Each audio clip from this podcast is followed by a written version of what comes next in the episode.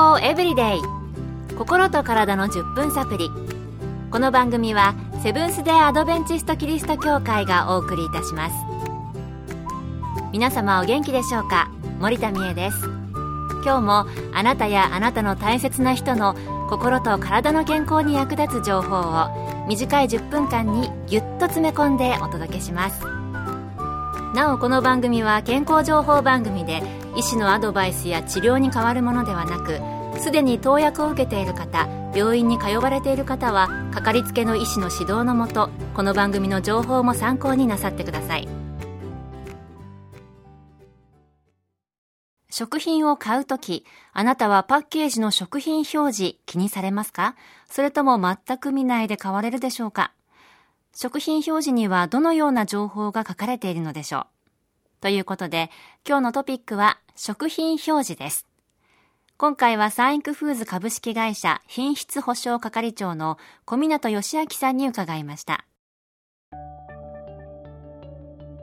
食品によって表示方法の決まりが違い、大きく分けて加工食品、生鮮食品、添加物で分けられ、それぞれ一般用と業務用でもルールが異なります。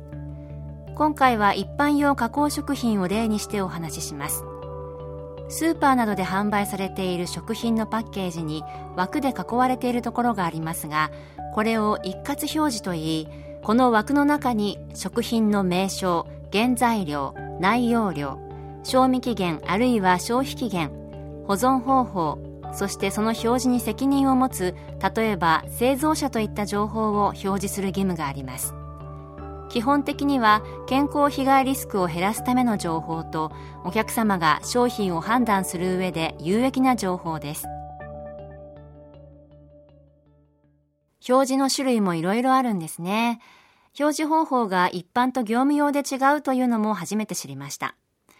では表示されている原材料名と賞味期限、消費期限についてはどのようなことが表示されているのでしょう。小湊さんにお話を聞きました。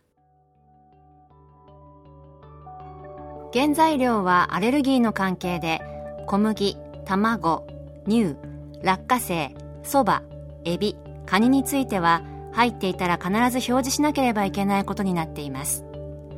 また添加物については旧基準では他の原材料の後に続けて記載することになっていて新基準では2020年3月末以降製造の食品にはさらに分かりやすくスラッシュで区切りその後に書くか段落を変えて記載してそれ以外の原料と明確に区別して表示することになっています。また原材料は量の多いものから表示されています。賞味期限は美味しく食べられる期限ということで少し余裕を持たせてありますが消費期限については安全に食べられる期限となるので注意が必要です食品の成分表示アレルギーのある人には本当に不可欠ですよね。賞味期限はよく確認しますが、消費期限というのも確かにあります。もしかしたら消費期限と書いてあるのも賞味期限だと思って見ていたかもしれないので、これから気をつけようと思います。健康エブリデイ。心と体の10分サプリ。この番組はセブンス・デ・アドベンチスト・キリスト教会がお送りしています。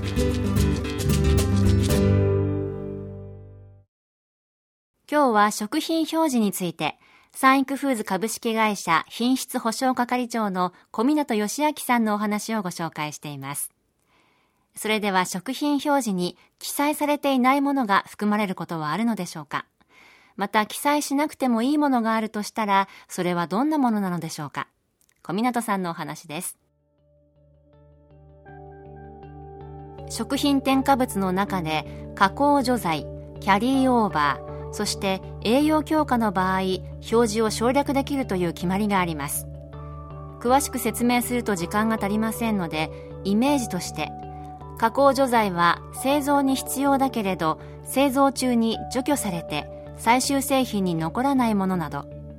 キャリーオーバーはその食品の製造過程で新たに入れた添加物でなく元の原料に入っていた添加物でその量では新たな製品に対して効力を発揮することがない場合。そして栄養強化はビタミンミネラルなど味の改善や酸化防止の目的でなくその栄養素を純粋に強化する目的で使用した場合原材料名の添加物としての表記を省略できる決まりになっています。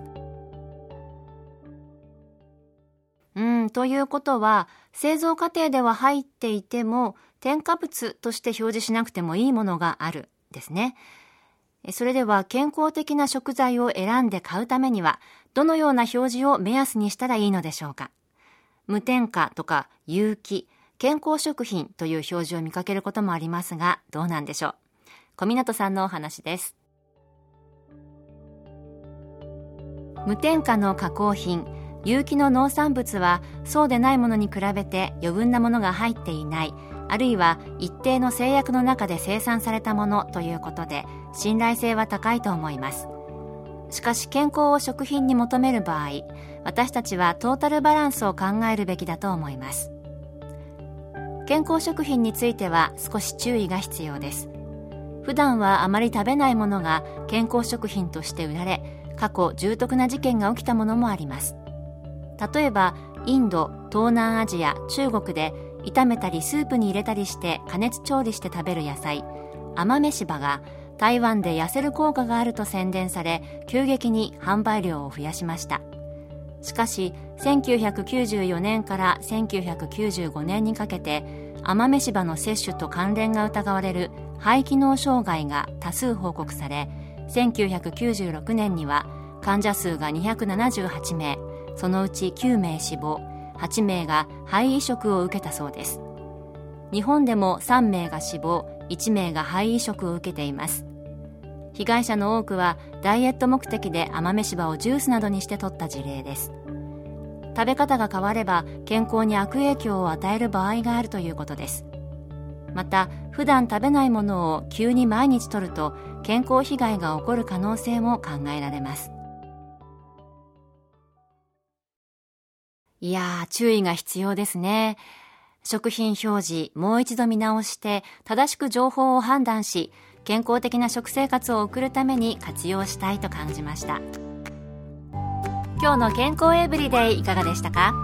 番組に対するご感想やご希望のトピックなどをお待ちしています。さて最後にプレゼントのお知らせです。今月は抽選で30名の方に明日の健康をつくる今日の習慣という福音社発行の本をプレゼント。健康な毎日を過ごすためあなたの生活にすぐ取り入れられるヒントが満載です。ご希望の方はご住所お名前をご明記の上郵便番号241-8501セブンス・デ・アドベンチスト協会健康エブリデイの係郵便番号241-8501セブンス・デ・アドベンチスト協会健康エブリデイの係までご応募ください。今月末の消印まで有効です。お待ちしています。健康エブリデイ。心と体の10分サプリ。この番組はセブンス・デ・アドベンチスト・キリスト教会がお送りいたしました。明日もあなたとお会いできることを楽しみにしています。それでは皆さん Have a nice day!